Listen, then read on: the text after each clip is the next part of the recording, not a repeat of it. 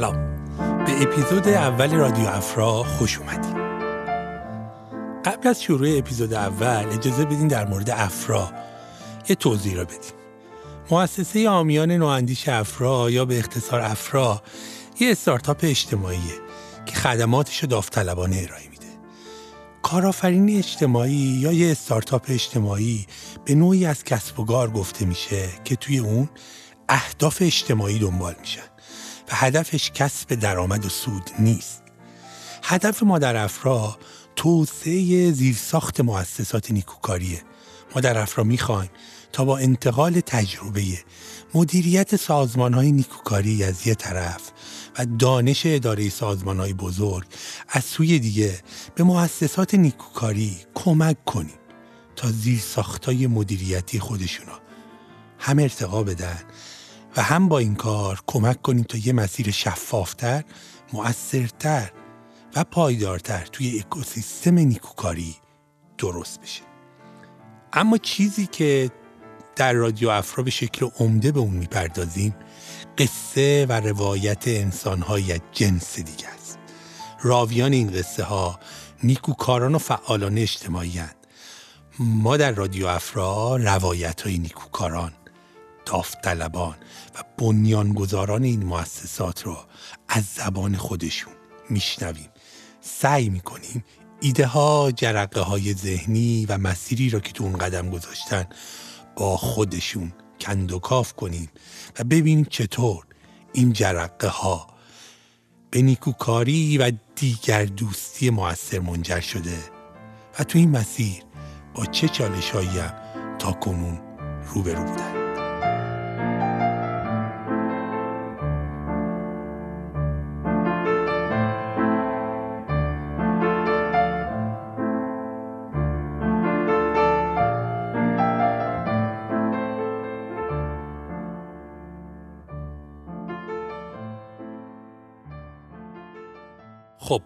پس از شنیدن مقدمه بریم سراغ موضوع اولین قسمت رادیو افرا. در اپیزود اول رادیو افرا قصه لیلا ارشد رو میشنویم که داستان فعالیت اجتماعیش را از سال 1350 و آموزشگاه عالی خدمات اجتماعی شروع می‌کنه. قصه زندگیش با حضور و فعالیتهاش توی دروازه غار و محله هرندی فعلی ادامه پیدا می‌کنه و الان نزدیک پنجاه سال هستش که داره توی این منطقه فعالیت می‌کنه. او گذار خانی خورشیده. مؤسسه ای که وقتی به وبسایتش مراجعه می‌کنیم اینطوری معرفی شده. خانه خورشید فعالیت خودش را از بهمن ماه 1385 توی محله دروازه‌غار تهران آغاز کرد تا به عنوان اولین مرکز گذری کاهش آسیب اعتیاد زنان در محله پراسیب مکانی برای ارائه خدمات درمانی، حمایتی و بهداشتی به زنان باشه. هدف اصلی و مهم خانه خورشید کاهش آسیب‌های فردی و اجتماعی سوء مصرف کنندگان مواد مخدر و محرکه و بیماری های ناشی از اون برای زنان مصرف کننده است. خب پس از شنیدن این مقدمه بریم سراغ راوی این اپیزود این شما و این لیلا خانوم ارشد و داستان ورودش به فعالیت های اجتماعی و نیکوکاری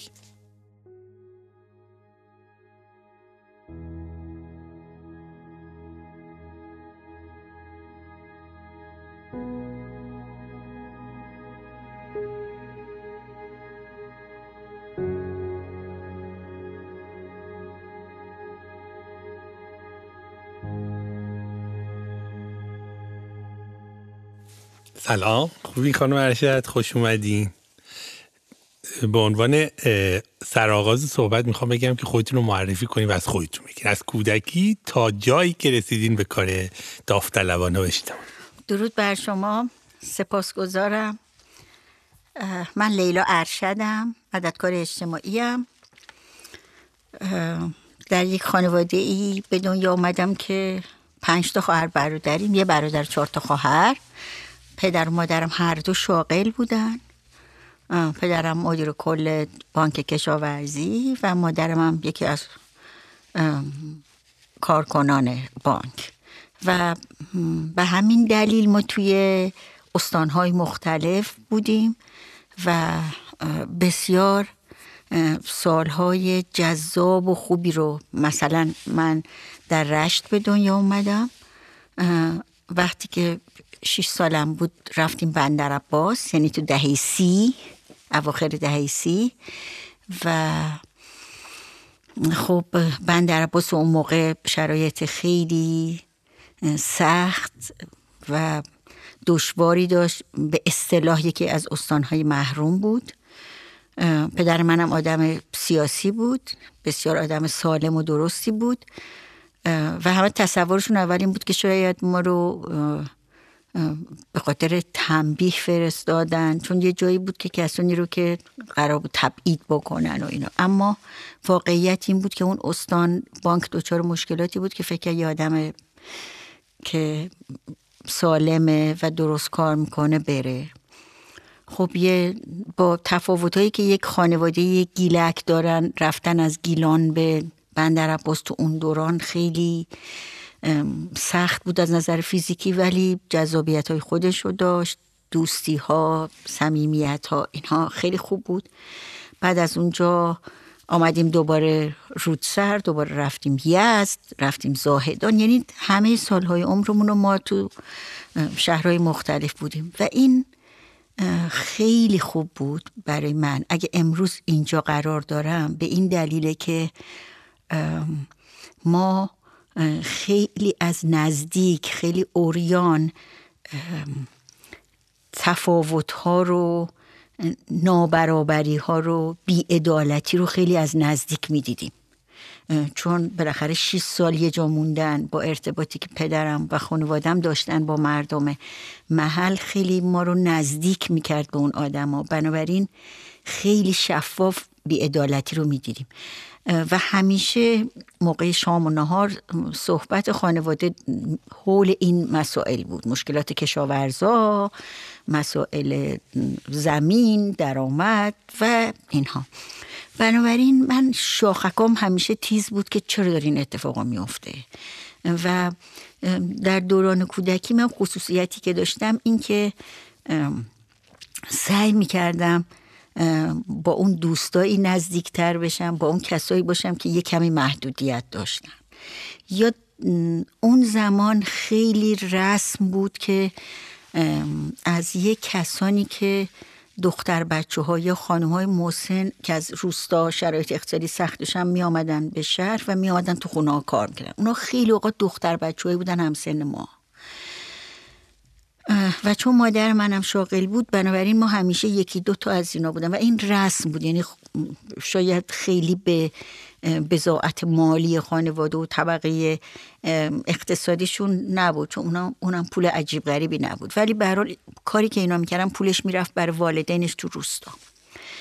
این یکی از تجربیات تلخ کودکی منه. و من سعی می‌کردم مثلا ظرف منو اون نشورن اونا نشورن. خب؟ مادرم آشپزی رو خودش می‌کرد با اینکه کار می‌کرد. حتی یه زمانی که ما یزد بودیم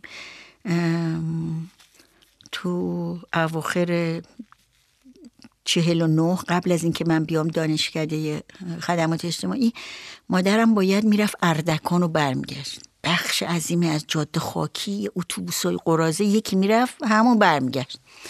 ولی با این حال غذا رو خودش درست می‌کرد رسیدگی به ماها با خودش بود اما بالاخره اونا ظرف میشستن جارو می‌کرد و این همیشه بر من یک درد و رنجی بود.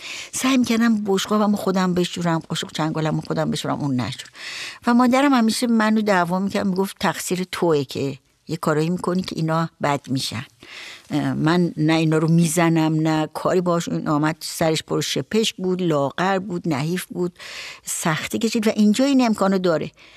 ولی همون خودش می‌دونست و هم من که اون با ما تو خونه برابر نیست. یعنی اگه من مدرسه می‌رفتم اون مدرسه نمی‌رفت. پس بنابر اگه من شلوار جین میپوشیدم اون شلوار جین نمیپوشید. خب؟ اینا از اون چیزایی بود که منو اذیت می‌کرد و منو برد به سمتی که برم تحصیلاتم و در رشته ای داشته باشم که بتونم حالا شاید اون موقع من اینو با این مفهوم نمیفهمیدم. اما حالا وقتی برمیگردم می‌بینم دوست داشتم یه مداخلاتی بکن. دوست داشتم تغییر اتفاق بیفته. از همون موقع من دوست داشتم دنیا یه جور دیگه ای باشه. این چیزایی بود که منو از نظر عاطفی یا احساسی تحت تاثیر قرار می‌داد. خب زندگی ما در شهرهای دوردست و در شهرهای متفاوت به ما خیلی چیزا رو آموخت. به همین دلیل وقتی که دیپلم شدم دنبال یک رشته ای میگشتم که این خواسته ای منو تحقق بده و خیلی فکر کردم پرستاری. به من گفتن خب می‌خوای بری پرستاری بخونی؟ ولی من اصلا پرستاری مورد نظرم نبود. تا اینکه در یزد با آقای آبایی آشنا شدم که یکی از پیشکسوت های مددکاری اجتماعی هستن. همیشه خیلی بهشون ارادت دارم. برای اینکه اون موقع ما همینطوری توی مهمونی و تو دید و بازدید و اینا با ایشون آشنا شدیم. و من خب ایشون اون موقع دانشجو بود. پرسیدم تو چی می‌خونی؟ چیه اینا؟ بعد فهمیدم ای این همون چیزیه که من می‌خوام. گفت من مددکاری اجتماعی می‌خونم. بعد گفتم خب چیکار می‌کنین چیه؟ اینا فهمیدم اون موقع تو دروازه کار می‌کرد. دیگه خیلی بر من جذاب شد.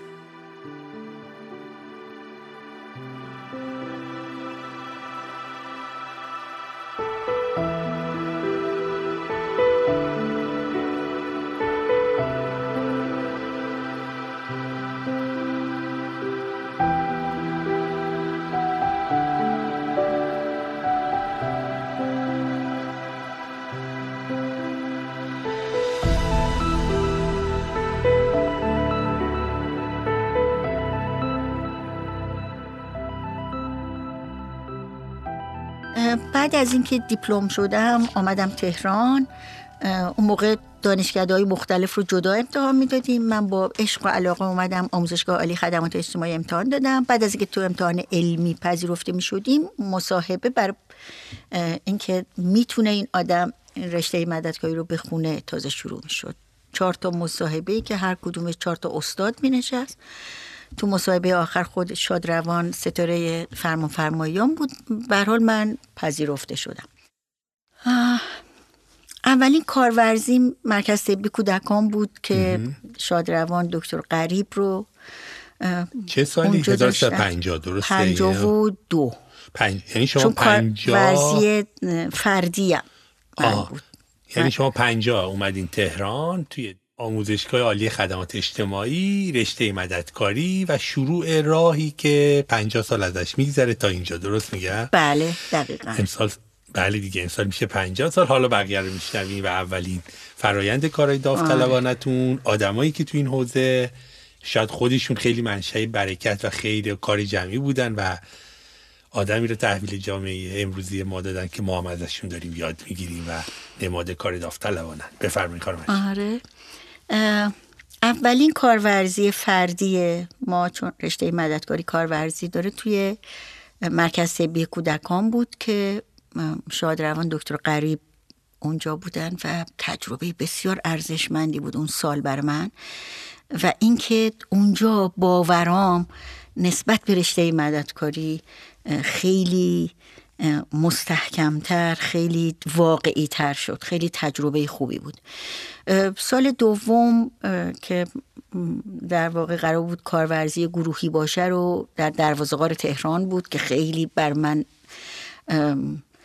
جذابیت داشت از چیزایی که شنیده بودم که اونجا باشم و قرار بود که از یک بعد از ظهر تا هشت شب باشه. ولی من نه صبح می‌رفتم و تا هشت شب با یعنی صبح با مادران و کودکان و بعد از ظهر با نوجوانا و جوونا کار می‌کردم. بسیار تجربه خوبی بود بسیار تجربه خوبی بود. و کارهای خیلی خوبی انجام دادیم تونستیم جوونا رو نوجوانایی رو که اونجا اون موقع هم در وزقار مسئله اعتیاد داشت اما مدلش با الان متفاوت بود. یعنی اینکه بیشتر شیر کشخونه ها بود که اونا پایین بودن تو گوت ها و جایی بودن که در روی زمین نبود. اما بسیاری از کودکان بچه هایی که می آمدن اونجا از همون خانواده ها بودن. ولی خیلی کار اثر بخشی انجام شد. ما این امکان رو داشتیم که از دانشکده های مثل دانشگاه شریف فعلی یا دانشگاه های فنی و پلیتکنیک و اینا دانشجوها رو بیاریم برای اینکه بخوان به اونا آموزش بدم برای کلاس های تقویتی و اینا. با بچه ها جمعه ها کوه می‌رفتیم و اونا رو پنجره های جدیدی رو براشون باز کردیم نسبت به جامعه ای که می‌دیدن. یعنی اون خیابون دروازه قار و اعتیاد و فقر فقط نباشه و اونا ببینن یه دنیای دیگه. من یادمه که تو سال 57 هشت تا از بچه های مرکز رفاه خانواده دروازه قار تو درگیری های خیابانی جونشون از دست دادن. یعنی اینکه این نگاهی که برای کسانی که فقط فقر و اعتیاد و بدبختی رو می‌دیدن تغییر کردن و دیدن دنیای دیگه ای هم هست و اونا می‌تونن خواسته های دیگه ای داشته باشن. خب مثلا من چهار صبح می‌رفتم که بیمارستان رازی ببینم خون فروشا کیان. چون اون موقع انتقال خون نبود و اونم پروفسور علا که امیدوارم سالها سلامت و زنده باشن انتقال خون رو درست کرد اون موقع هنوز انتقال خون نبود. و یه دادم که کلیاشون هم اعتیاد داشتن می آمدن اونجا رو زمین میلولیدن و اون سرنگی که وصل می‌شد به دست اینا که خون رو بیاره توی اون شیشه یه شیشه ای که یه کف صورتی توش بود. چون هر روز می آمدن. و یک پولی می گرفتن. من اصلا رقمش یادم نمیاد اما خون فروشی می کردن. مثلا کار جامعه ایمو رفتیم ده تا دانشجو بودیم پنج تا دختر و پسر رفتیم سه ماه توی اشایر بختیاری و قشقایی کار کردیم. یعنی برام مهم بود که بدونم تو این شهرها تو این کشور چی میگذره هر کدوم از این گروه ها چه خصوصیاتی دارن چه زندگیشون چگونه است و چی کار میشه کرد. یعنی اینا برام مهم بود. یادمه که سال آخر یه کار دانشجویی که بخوام یه حقوقی داشته باشم و رفتم مصاحبه کردم و پذیرفته شدم. شرکت ملی نفت ایران که اون موقع وزارت نفت نبود. شرکت ملی نفت ایران دو تا خوابگاه درست کرده بود برای کودکان زنان قلعه شهر نو. یعنی یه مسئولیت اجتماعی دهی پنجاه. اصلا شرک و دو تا خانه ای که با کیفیت و با احترام بچه ها رو نگه داشت من هفته سه روز می‌رفتم تو خانه ای که دختران بودن به عنوان مددکار اجتماعی هنوز دانشجو بودم و خدمات مددکاری بهشون می‌دادم و ماهی 300 تومن می‌گرفتم. 300 تا تک تومن. خیلی هم خوب بود. بعد رفتم به خانم فرما فرمایان گفتم من می‌خوام برم مادر این بچه ها رو ببینم. چون تو قلعه هم مرکز رفاهی بود اما فقط پسرها باید می‌رفتن. خب خانم فرما فرمایان مخالفت کرد گفت من نمیشه تو بری تو اصلا می‌خوای بری اونجا چیکار کنی؟ نه خلاصه ولی من قبول لوندم و ازشون خواستم که نه گریه می‌کنم نه شکایت می‌کنم به من اجازه بدیم برم ببینم مادرای اینا. به هر حال یه هشت نه ماه هفته دو روز اینا. بیش از اندازه شما باعث شد که ایشون بپذیره که شما بتونید. فکر کنم به عنوان اولین دانشجوی آره، مددکاری آره. خانوم بودین که وارد اون آره. و آخرین. بنابراین می‌خوام بگم اینطوری می‌دیدم و برام مهم بود که بدونم گروه های هدفی که مددکاری اجتماعی مطرح می‌کنه که قرار بهشون خدمات بده و شرایطشون رو بهتر بکنه اونا کیان و چی کارایی میشه براشون کرد. خب اینقدر این داستان شیرینه و اینقدر پای صحبت شما نشستن جذابه برای ماها که من دلم نمیاد قطع کنم یه جایی صحبتتون ها این شروع دانشکده مددکاری بود این همه تجربه زیسته خوب و رسیدیم به پایدارسازی این که خانم ارشد به عنوان یک فعال اجتماعی پایه گذار یه سری حرکت های جدید با روی کردهای جدید روی گروه های آسیب دیده در مناطق آسیب پذیر شهر تهران باشه. میگین چی شد که وارد این فضا شدین و کلا شد فضای اجتماعی همه زندگیتون اینجوری می‌تونم بگم؟ آره دقیقا. من قبل از یعنی بعد از فارغ و تحصیلیم با پیشنهاد روانشاد آقای سلطانی که معاون دانشکده بودن رفتم یه دانشکده درست کرده بودن دوره دو ساله سازمان زنان ایران. با همه این مخالفت هایی که با سازمان زنان داشتم. ولی این یک مؤسسه آموزشی بود که دختران رو از شهرستان های مختلف توی کنکور برای دوره دو ساله میپذیرفت. اینا می آمدن اینجا. تحصیل می‌کردن دو سال و باید برمیگشتن به شهرستاناشون و توی مراکز سازمان زنان خدمات مددکاری اجتماعی ارائه می‌کردن. به حال من اونجا یه دو سالی مشغول به کار شدم که حتی هفته یه شب اونجا میخوابیدیم یا دو شب و قرار بود با دانشجوها بشینیم تا دیر وقت راجع به مسائل اجتماعی صحبت کنیم. برحال بعد از انقلاب پنجاه و هفت و ادغام بسیاری از این دانشکده ها با هم. یه دوره قرار بر این شد که من دیگه کار آموزشی نکنم. شیش ماه به با اینکه اون موقع اولین فرزندم و باردار بودم به کهریزک مرکز سالمندان که اون موقع فقط سالمندان نبود. سالمندان معلولین گروه های مختلفی که حتی متکدی بیماران همه اونجا بودن و شرایط بسیار سختی بود. مواد شوینده اینا کم بود. بیماری زیاد بود. ولی من اونجا موندم شیش ماه و بعد قرار شد که یه مرکز درمانی رو انتخاب کنم. با اینکه من اصلا موافق کار درمانی مددکاری اجتماعی تو مراکز درمان اون دوره نبودم ولی بیمارستان شهدا قرار شد برم. و شانس بزرگ من این بود که متاسفانه ما اون موقع جنگ رو داشتیم. ولی بر من شانس بود. چون من خیلی آموختم. با گروه هایی که در جنگ آسیب دیدم با کودکانی که آسیب دیده جنگ بودن با خانواده هایی که حمایت های اجتماعی رو نداشتن و تونستم تجربه بسیار ارزشمندی داشته باشم.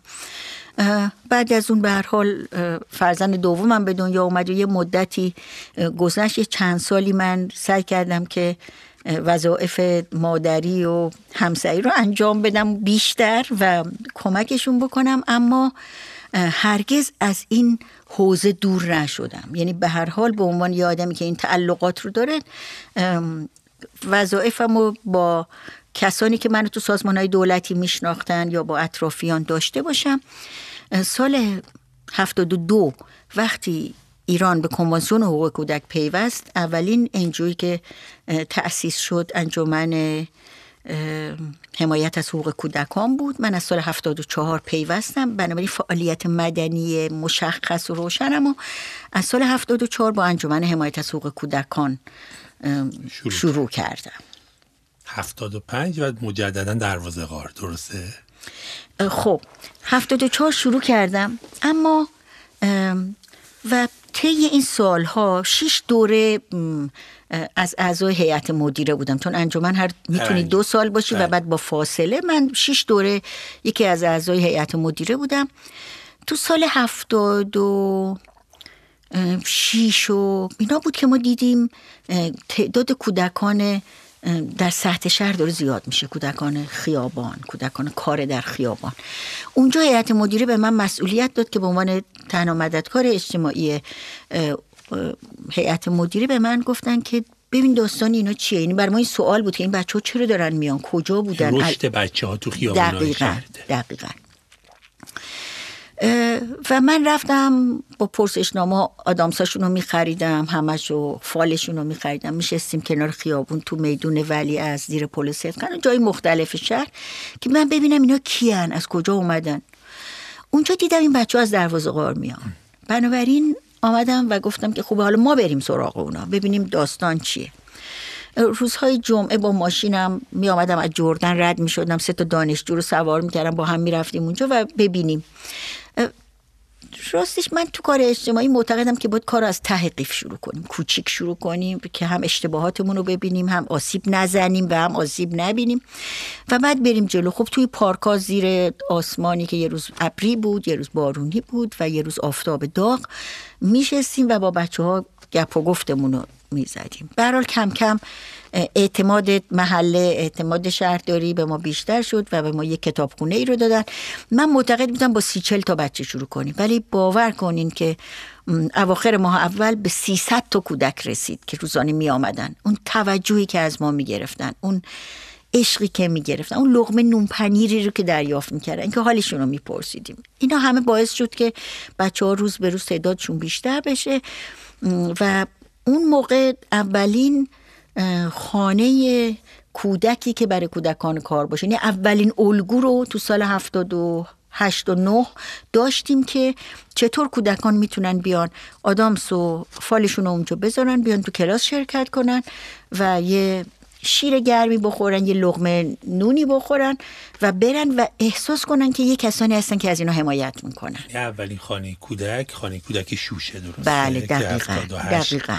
که اول میشه. در میدان شو اول تو یه کتاب خونه خاجوی کرمانی بود بعد یه جایی رو گرفتیم توی از شهرداری در کنار بیما... کنار سینما شباهنگ در میدون شوش که حالا همه اونا رو شهرداری تبدیل کرده به برج های بلندی برای بازار, شیشه و و بلور و کریستال. اینا. کریستال. متاسفانه تنها سینمای محله از بین رفت. خانه کودک رو مجبور شدیم پس بدیم و اما خانه اجاره کردیم مدت ها و الان دوباره سال هاست که فضای از شهرداری هست و خانه کودک شوش است. تو این سالها یه اتفاق خیلی خوبی که افتاد. یکی از حامیان و دوستان انجمن از سوئد اومدن آقای پروفسور مولا و سالها تجربه پاسخگویی تلفنی رو به ایرانیان مقیم سوئد داشت. 16 سال این کار کرده بود. و ما خیلی مشتاق این بودیم که یه خط تلفنی برای کودکان داشته باشیم. ایشون اومد و به یه گروه سی چل نفری از ما آموزش دادن و چهل ساعت آموزش دیدیم. بعدها من این مسئولیت رو پذیرفتم که بخوایم این خط رو راه اندازی کنیم و حفظش کنیم. و از سال 79 این خط تا امروز با نام صدای یارا فعال از 9 صبح تا 5 بعد از ظهر. هر زمان چهل تا مشاور متخصص مشاور روانشناس مددکار اجتماعی بعد از اینکه آموزش می‌بینن پای خط میشینن و داوطلبانه به خانواده ها و فرزندان کشورمون مشاوره میدن. مرسی خیلی ممنون. فکر می‌کنم که یه جایی جرقه یک اتفاق جدید تو دهه 80 تو زندگی شما افتاد و اون درخششی که شاید خودتون تو فضای مدنی داشتین و فعالیت داوطلبانه اسمش اومد روی یک جایی به نام خانه خورشید و هرندی. می‌خوایم برامون بگین چی شد؟ چون شما تو مصاحبه های زیادتون گفتین که جرقش از کجا اومده و پیشنهادی بوده که به شما شده. خیلی مواقع فعالین مدنی پیشنهاد رو پس می‌زنن. ولی شما گرفتین دو دستی و یک تبدیلش کردین به یک کار متفاوت و یک تجربه زیسته اجتماعی پایدار و یک امر نیکوکاری که خدماتش هنوز توی اون منطقه وجود داره و هنوز ادامه داره. خب کسانی که اون دوره مدیر کل سازمان بهسیستی بودن به دلایل چیزی که خودشون می‌گفتن به دلایل دوستیشون با مددکاران همسن سالشون میشناختن من رو. و اون دوره دوره ریاست جمهوری آقای خاتمی بود. جهان با مشکل انتقال ویروس اچ از طریق روابط جنسی محافظت شده داشت می‌رفت به این سمت و اه، شاهدش بود. در ایران هم پیش بینی می‌شد که انتقال ویروس از طریق سوزن و سرنگ آلوده داره میره شیفت می‌کنه به سمت رابطه جنسی محافظت شده. پیشنهاد تأسیس دی آی سی یا مراکز گذری کاهش آسیب اعتیاد محافظت نشده. منظورتونه؟ محافظت نشده, نشده، آره. معذرت می‌خوام، رابطه آره. جنسی محافظت نشده ایران این شهامت و جسارت رو کرد که تصمیم بگیره اولین دیایسی یا مرکز گذری کاهش آسیب اعتیاد زنان رو داشته باشه دوستانی که توی سازمان بهسیستی اون موقع بودن به دلیل شناختی که داشتن پیشنهادی شد که این چون این تجربه‌ای که من داشتم با گروه زنانی که در اون دوره در قلعه شهر نو بودن چون به نوعی اعتیاد کارتون خوابی یه همپوشانی هایی با تنفروشی اینا داره گفتن که آیا تو میپذیری که این رو داشته باشی اولین مرکز رو؟ چون دو سالی بود که مراکز مردان در ایران تأسیس شده بود. اما مرکز زنان نبود. من اون موقع دوباره در رو انتخاب کردم بر اینکه خب هم گروه هدف اونجا بود. من دهه پنجاه بودم دهه اواخر هفتاد آمدم با کودکان کار. اما هرگز رابطم قطع نشده بود تا هشتاد و چهار که پیشنهاد سازمان بهزیستی به عنوان برای تأسیس اولین مرکز گذری کاهش آسیب اعتیاد زنان بود. به یکی از دوستانم خانم منشیزاده زنگ زدم گفتم یه همچی پیشنهادی هست. هستی؟ گفت گفت آره هستم. گفتم خیلی کار سختی ها. گفت باشه میریم با هم می‌تونیم. موقعی بود که هنوز خیلی برای زنان هیچ اتفاقی نیفتاده بود. اعتیاد زنان رو به افزایش بود. سن اعتیاد زنان در حال کاهش بود. سن تنفروشی کاهش پیدا کرد. همه اینا باعث شد که این دغدغه منم باشه. بدونم واقعا به عنوان اولین تجربه برای زنان چیکار میشه کرد. خب از اونجایی که همیشه دوست داشتم کارای خیلی سخت بکنم کارایی که هنوز تجربه ای براش نیست اولین ها رو انجام بدم. این افق من همیشه یه افق دوری بود. آرمان داشتم. ولی اینجا و امروز حرکت می‌کردم پذیرفتم و فکر کردم بیام دروازه غار برای اینکه این گروه اونجان می‌دونین؟ بعد از اینکه شهردار تهران در دهه شست آقای کرباسچی آمد اون گوت ها رو پر کرد. اونجا همه پر گود بود. یعنی وقتی من دهی پنج و بازدید منزل می‌رفتم شست و چند تا پله می‌رفتیم پایین. یه حوزی بود و یک سرویس توالت. و حدود 20 تا 10 تا اتاقی بود که توش کسانی که احتیاط داشتن یا از مشکلات فرق داشتن زندگی می‌کردن. همه اونا پر شد. یه دفعه دروازه‌قار تهران شد. 24 هکتار پارک داشته باشه. یعنی اون پارک هایی که ما آرزو می‌کنیم کنار خونه هر کدوم باشه و ما الان یکی از مشکلات اونجا 24 هکتار پارکه که مردم عادی نمی‌تونن استفاده کنن. اون پارک ها محل خرید و فروش و محل رفتارهای پرخطره. بنابراین من دوباره دروازه‌قا رو انتخاب کردم. اومدم اونجا و دیگه 85 رسما افتتاح شدیم و کارو با زنان فرزندان و خانواده هاشون ادامه دادم تا امروز.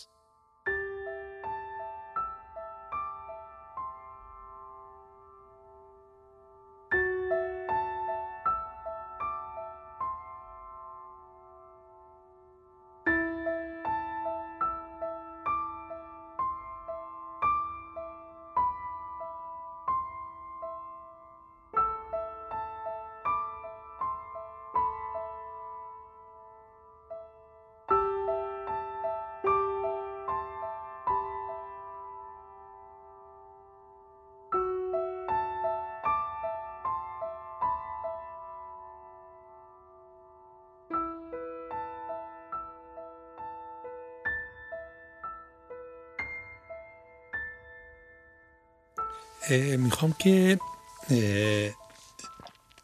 یه مدل دیگه این سوال رو بپرسم و با هم گفتگو رو پیش ببریم.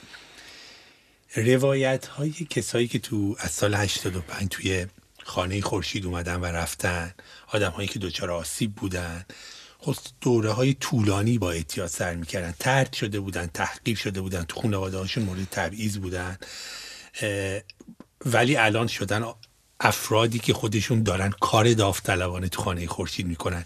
اون تغییری که ابتدای صحبتتون گفتیم که همیشه دنبالش بودن و توی تجربه های سفرهای خانوادگی به دلیل مشغله خانواده اتفاق افتاده اینجا داره نمود پیدا می‌کنه. می‌خوام برگردیم و اینجوری بپرسم که توان افزایی توسعه ظرفیت تغییر تو گروه هدفتون رو چجوری دیدین؟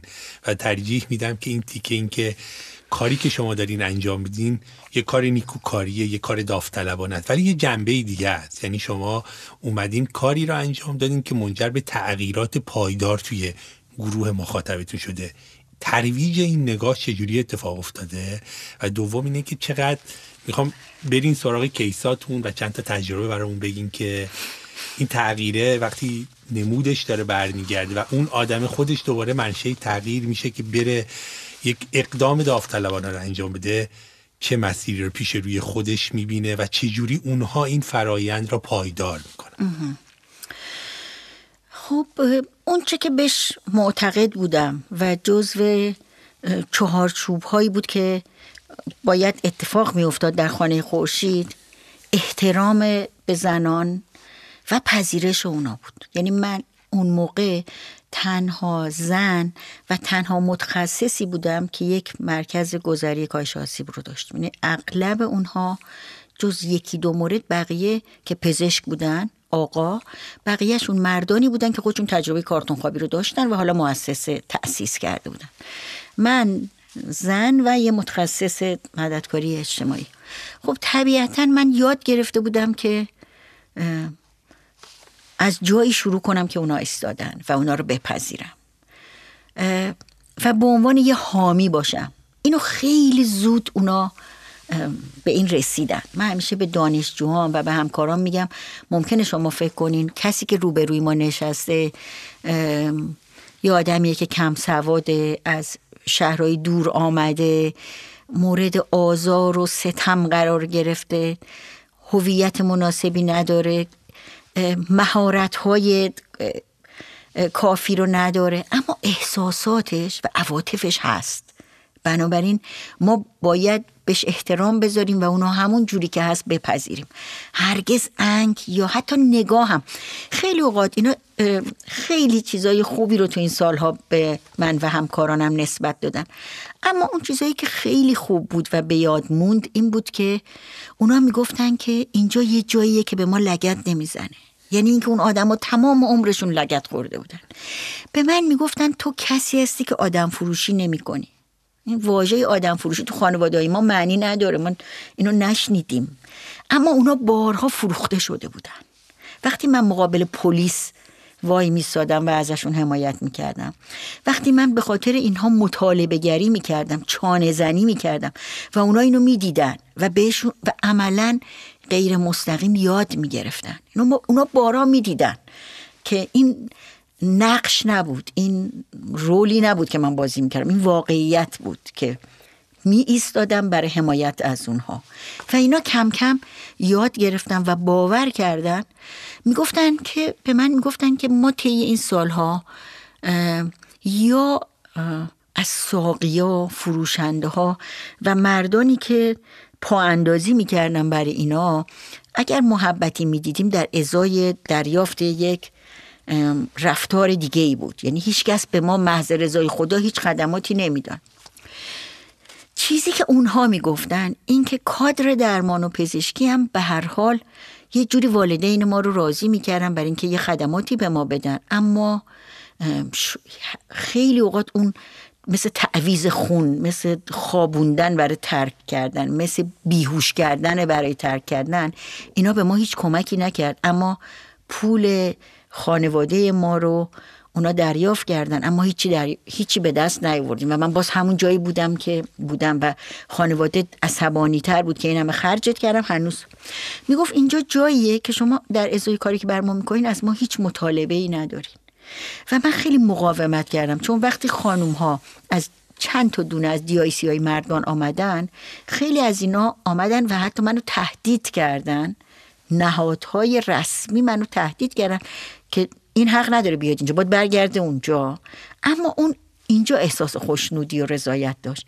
اینجا بود که می‌تونست توی جلسات بشینه و از تجربه اینکه مورد تعرض قرار گرفته توی گروه از زنان بگه و احساس تحقیر شدگی کمتری رو تجربه بکنه. و من مقاومت می‌کردم برای اینکه نه این دوست داره اینجا باشه منم هستم. و تو نمی‌تونی بگی این بیاد تو اون مرکز. و تهدید تو هم نمی‌تونه کارساز باشه. بنابراین اونا این احساس تعلق من سعی کردم یک خانه ای باشیم برای کسانی که اونا سالها بود که تجربه خونه رو نداشتن. این خونه ای که گرم بود این خونه ای که خنک بود این خونه ای بود که یه غذای مورد دلقاه اونا. خیلی اوقات تو صحبتاشون یه جایی من میشنیدم که می‌گفت تو می‌دونی داشتم با هم حرف می‌زنن من چند ساله شل زرد نخوردم مثلا دیگه یادم رفته حلوا چجوریه. من سعی می‌کردم فردا نهار اونجا رو حلوا درست کنم. و می‌گفتم هیچ مام دوست داریم و خیلی هم عالیه. اون وقت آدمایی بودن که به خاطر پخت حلوا تو کوچه می آمدن اونجا. چه مرد چه زن. گفت میشه که این دارین چیکار میگین چی دارین میپذین بوی خوبی داره میاد. مدت ها بود که تو کوچه هم چیزی نبود. میشه؟ ما همسایه هامونم خیلی سعی کردیم کنارمون نگه داریم. برای اینکه اولین جایی که من تو دروازه غار گرفتیم اجاره کرده بودیم و اونجا روزی صد تا زن می‌رفت و میآمد. همه زنان کارتون خواب و کسانی که اعتیاد داشتن و ترد شده بودن. بنابراین شاید برای اون اهالی اون کوچه این خوشایند نبود. اما هر اتفاقی که قرار بود بر ما بیفته من سعی کردم همسایه هایی رو که اونجا دارن این سختی ها رو یه بخشش رو با ما دارن لاقل مثلا اگه قرار بود دفترچه بیمه دریافت کنن من اون اهالی رو که اونجا بودن و اونا هم شرط دشواری داشتن معرفی می‌کردم. بنابراین اونا همراه ما شده بودن. سعی کردم اونا رو همراه داشته باشم برای اینکه مشکلات ناخوشایندی رو اونا داشتن. همه این سالا سعی کردم که اگر داوطلبی هست فقط با اینکه اعتقاد به شدت اعتقاد دارم که خدمات رو مورد خدمات ای بدیم. یعنی از اون اول مددکار اجتماعی و روانشناس داشتم و برام مهم بود هرچند با حقوق کم اما بالاخره یه کار تخصصی بکنیم. و فقط اینکه همدرد اونا باشن کافی نبود برای درمان. سعی کردم داوطلبا رو بپذیرم. یعنی یکی میامد من می‌گفت من دانشجوی کامپیوترم. من خیلی دلم می‌خواد بر خانوما یه کاری بکنم. خیلی دوست دارم یه اتفاق خوبی بیفته. چیکار می‌کنم؟ خب بیا عالیه. تو بیا اینجا. ما دو تا سه کامپیوتر قرازه داشتیم. بودیم اینا اگه خراب میشه تو حاضری ما یه بار بیا اینا رو درست کنی. برای اینکه ما یه بار بیاد باید میآمد دو سه روز اونجا مینشست. گروه هدف ما رو می‌دید. من اونو ارزیابی می‌کردم. اون ما رو ارزیابی می‌کرد. مثلا دوست داریم با هم باشیم. برای بهش نه نمی‌گفتم. می‌گفتم اگه این دختر دوست داره به هم جنساش کمک کنه گفت چرا ما بهش این امکان تنها مرکز زنان بودیم. یا اگه دانشجوهایی می آمدن برای پایان نامه هاشون با اینکه من از یک نهادهای تحت فشار قرار می گرفتم که دانشجو نباید بیاد. تو باید به ما بگی برای چی داری میاد. باید اون موضوع رو بگی. ولی من می‌گفتم یک اتفاق عجیبی نیست اگه یه دانشجو بیاد پایان نامه دکتراشو بخواد با یه گروهی از زنان بنویسه که این پایان نامه در آینده بتونه به سیاست گذارا و برنامه‌ریزا کمک بکنه که اونا هم از این اطلاعات برای بهبود زندگی اینا استفاده کنن. راستش می‌دونی من معتقد به خوشبختی فردی نیستم. فکر می‌کنم نمیشه من در آپارتمانمون تو اون ته اون کوچه خیلی خوشبخت باشم. یا ایران تو منطقه که جنگ آتیشه خیلی خوشبخت باشه. نمیشه. یعنی اگه بخوایم واقعی ببینیم من وقتی خوشبختم که وقتی از خونم میام بیرون سوار ماشینم میشم همون سر کوچه یه بچه آویزو که از لاستیک ماشینم کوچولوتره نهید آویزون بشه. من نمی‌تونم اون روز خیلی روز خوبی داشته باشم. برای همین با عشق و با احترام با اینها کار می‌کردم. برای میگم هر کدوم اینا اگه شرایطشون بهتر بشه شرایط ما بهتر میشه. شرایط فرزندانمون بهتر میشه. مردم شهر شرایطشون بهتر میشه. یه بار یه کسی آمده بود اونجا به من می‌گفت تو باید الان به من بگی تو چرا اینجایی؟ می‌گفتم من به خاطر بچه های این شهر به خاطر بچه های شما بچه میگو بچه من نه بچه تو. اصلا من فقط به خاطر بچه خودم اومدم. یعنی می‌دونید خیلی اوقات نگاه این بود که چرا اینجایی و چرا این کارو می‌کنی. در حالی که من کاملا احساس خوشایند داشتم لذت می‌برم و سعی می‌کردم اون فضا رو برای داوطلبا و همکارام همیشه تلطیف کنم. چون می‌دونستم خیلی تلخه. خیلی گزنده است خیلی آسیب. ما برای تمام خانوما اینجا تولدشون رو روز مشخص یه تولدی می‌گرفتیم. حالا اگه شده بود دو تا کیک ساده بخرم بیارم کیک صبحونه روش و یکم شکلات بمالیم و یه چند تا دونه اسمارتیز بذاریم و دو تا عکس بگیریم و بگیم امروز تولده. به من می‌گفتن این کیکی که تو میاری مال گروه سنی الفه. می‌گفتم نداره ما هممون گروه سنی الفیم. یعنی اینکه این آدم احساس اینو بکنه که یه کسی به یادشه و می‌دونه اون امروز تولد کاری که براش هرگز نشده بود. یکی از چیزایی که خیلی حالا چه بچه‌ای که داوطلب بودن پیش شما کار کردن توی خانه خورشید اومدن و رفتن که روایت که از کیس هایی که اونجا اومدن و تغییر کردن می‌رفته یه, یه واژه است. و این واژه رو همشون میگن. اونم امنیته و احساس امنیت کردن است. خیلی ممنونم که این تجربه خیلی خوب کار با ما به اشتراک گذاشتین. هنوز تو محله بهتون میگن اون آدمایی که کنار کوچه توی دروازه قار نشستن خانم مهندس بهتون؟ اونجا به من میگن مادر دلاور. میگن خانم خوبه میگن خانم دکتر. همه آن چیزی که ما اوائل همکار من خانم محیطزاده خیلی مقابله می‌کرد با این خانم دکتر. اینا همش به ما می‌گفتن خانم دکتر و ایشون هی توضیح می‌داد ما خانم ما دکتر نیستیم. من بهش می‌گفتم ببین اینا کف کفن دکتر اون آرمان و ایدئاله. این وسط هم خالی خالیه. چی بگن؟ چی بگن؟ یعنی اون چون با خاله گفتن من موافق نبودم. خیلی به ما می‌گفتن خاله ولی خانمای پا انداز تو محله همه خاله خاله. و من بهشون می‌گفتم ما اینجا خاله نیستیم. من فلانی هم منم تو رو. ما هرگز اونا رو با نام فقط صدا نکردیم. حتما جان یا خانم پشتش بود. یه بار یه خانومی که جلوی من نشسته بود رو صندلی اتاق من و آمده بود برای اینکه بفرستمش کار بکنه. یه جایی مدتی بود که قطع سوء مصرف کرده و شرایط اقتصادی خانوادش خیلی بد بود.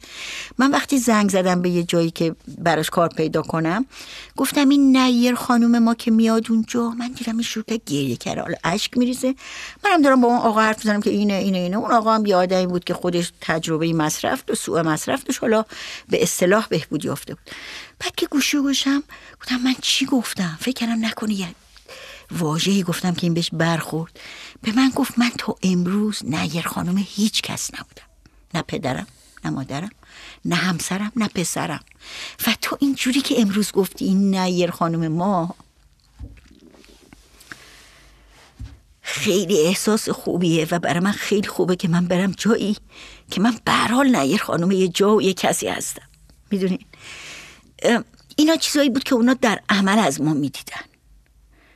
این نبود که من بخوام نقش بازی بکنم. مثلا ما بعد از یک سال کار خیلی اصرار کردم به سازمان بهزیستی که ما باید یه جایی داشته باشیم یه سرپناه زنان.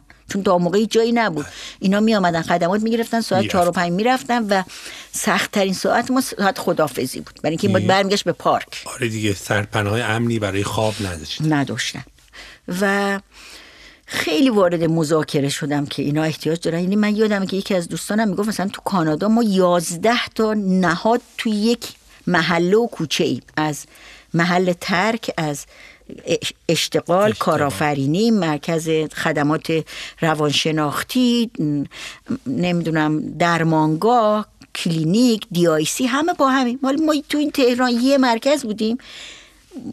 من می‌خواستم اصرار می‌کردم و دلم می‌خواست که حتما یه خدمات اتفاق بیفته. نشه فقط اینا بیان متادون بخورن فقط یه ناهار گرم بخورن و برن. می‌خواستم فیلم سینمایی ببینن می‌خواستم یوگای خنده اونجا باشه چون اونا همه افسرده بودن. می‌خواستم به خانواده و فرزندانشون اونایی که می‌تونن وصل بشن. می‌خواستم شریک جنسیشو ببینم گوششو بگیرم. یعنی می‌خواستم همه اینا رو با هم و کنار هم داشته باشم. و این کار سختی بود. یعنی عملا نمی‌شد درمانشون رو داشته باشیم. بنابراین می‌گفتم که خب ما باید بتونیم اینجا رو یک فضای امنی درست کنیم. اینا وقتی می‌خواستم برن می‌گفت ببین این صندلی هنوز یه ذره خاک روشه من می‌خوام پاکش کنم. این اتاقه می‌خوای اینو بذارم این ور؟ می‌گفتم برین. ساعت پنج شد زمستونه من باید برم خونم هنوز اون موقع مترو فقط تا هفته تیر بود. تیر. آره. بنابراین خیلی راه دوری در راه داشتیم ما بر اینکه بریم. خب وقتی که اولین خانوم خانه خورشید یه شب تو بهمن ماه یخ زد و فوت کرد خیلی روز بعدی بر ما بود و زمین و آسمون رو به هم دوختیم. همون روز از من خواستن فقط مصاحبه کنم فقط خودم رو کنترل و مدیریت کنم. مدیر کل سازمان بهسیستی آمد با تولدی دوباره نماینده تولدی دوباره که اولین مرکز. چون این خدمات رو اینا می‌گرفتن ولی حمام می‌کردن لباس تمیز. وقتی شب می‌رفت تو پارک مورد آسیب و آزار و تعرض قرار می‌گیره بنابراین ما صبح با سر خط بودیم. خب یکی از کارهای اتفاقای خوبی که تو این دوران افتاد این بود که سیاستگزارا پذیرفتن که یک خوابگاه و شلتر یا سرپناه شبانه باشه. اینا کارهایی بود که وقتی که مطالبه گری می کردیم وقتی که صدای گروه هدف می شدیم وقتی اینا رو به گوش مسئولین می رسوندیم بالاخره یه جایی اونا با ما همکاری می‌کردن و یه اتفاقای خوبی تو حوزه کارمون می صداهایی که بالاخره شنیده شد. آره.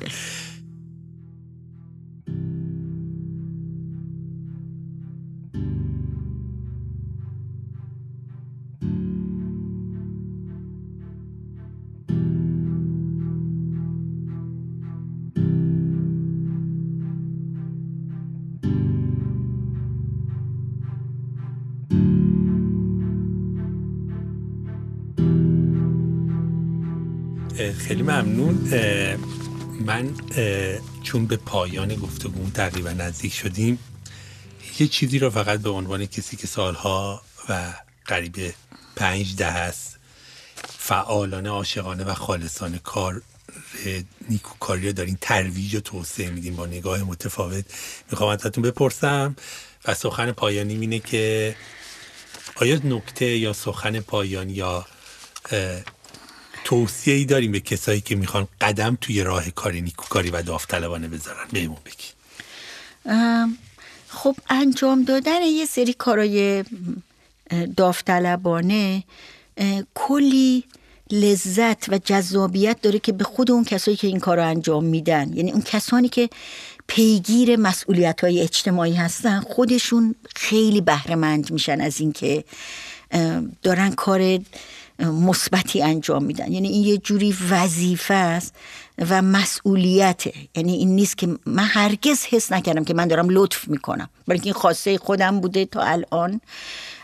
و شرایط سختی رو تجربه می‌کنم. برای اینکه موظفم که خونه و خونواده رو آن طوری نگه دارم که من محکوم نکنم. یعنی تو میری به مردم داری خدمت می‌کنی. ما الان وضعیتمون اینه. همیشه یخچال غذای گرم. توش باشه مربا باشه نمی‌دونم سبزی خوردن باشه سالاد یعنی این همه اینا این امکانو به من میده که من می‌تونم همه رو با هم پیش ببرم. یعنی بالاخره تو این سن و با این شرایط اما هنوز کم نیاوردم. پس منم دارم انرژی می‌گیرم. منم دارم احساس خوشایندی دارم. وقتی که احساس می‌کنم یه آدمی رو یه سانت جابجا کردم. وقتی یه آدمی آمد و روزی که خودش کارتون خواب بود اما آمد با تلاش من و فشاری که آوردم به کسانی که دارن دوره مددیاری اعتیاد و میگذرن اینکه خانم ها هم حق دارن تو اون دوره شرکت کنن. اونها باید به همدردای خودشون کمک کنن. حالا وقتی می‌بینی اون آدمی که روز اول دولا دولا اومد و مورد تحقیر و توهین و ترد جامعه قرار گرفته. امروز ایستاده داره مادری می‌کنه و داره به هم دردا و هم نوعاش خدمت می‌کنه. خیلی احساس خوبیه. یعنی اونا چیزی رو کسانی که قرار بیان این کارا رو انجام بدن نه تنها چیزی از دست نمیدن خیلی آموزه ها رو به دست میارن عشق به دست میارن که اونا همه سبب میشه که اونا بتونن تو زندگی شخصی خودشونم احساس خوشایندی داشته باشن و آدما رو کمکشون کنن که اونا هر کدوم می‌تونن تو زندگیشون مطالبه گری کنن و شرایط خودشون و اطرافیانشون رو ارتقا بدن بهبود بدن. ممنونم از فرصتتون از این همه نگاه خیلی شفاف و دقیقتون که با ما به اشتراک گذاشتین. سپاسگزارم ازت. ممنونم از شما که این امکان رو به من دادیم ممنونم یه موقعی ما سعی می‌کردیم اینا رو نگیم فکر می‌کردیم فروتنیه ولی من میگم اگه ما امروز این حرفا رو بزنیم آدم های متخصص جوون که هنوز شروع راهشونه می‌تونن بیان و ادامه بدن و شاهد روزهای بهتری تو کشورمون سپاسگزارم از اشتراک این همه تجربه. ممنونم ازتون. سپاسگزارم.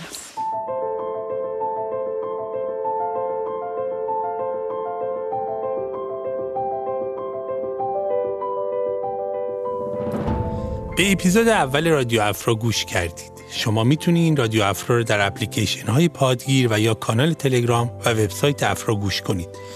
رادیو افرا در هفته آخر هر ماه منتشر میشه.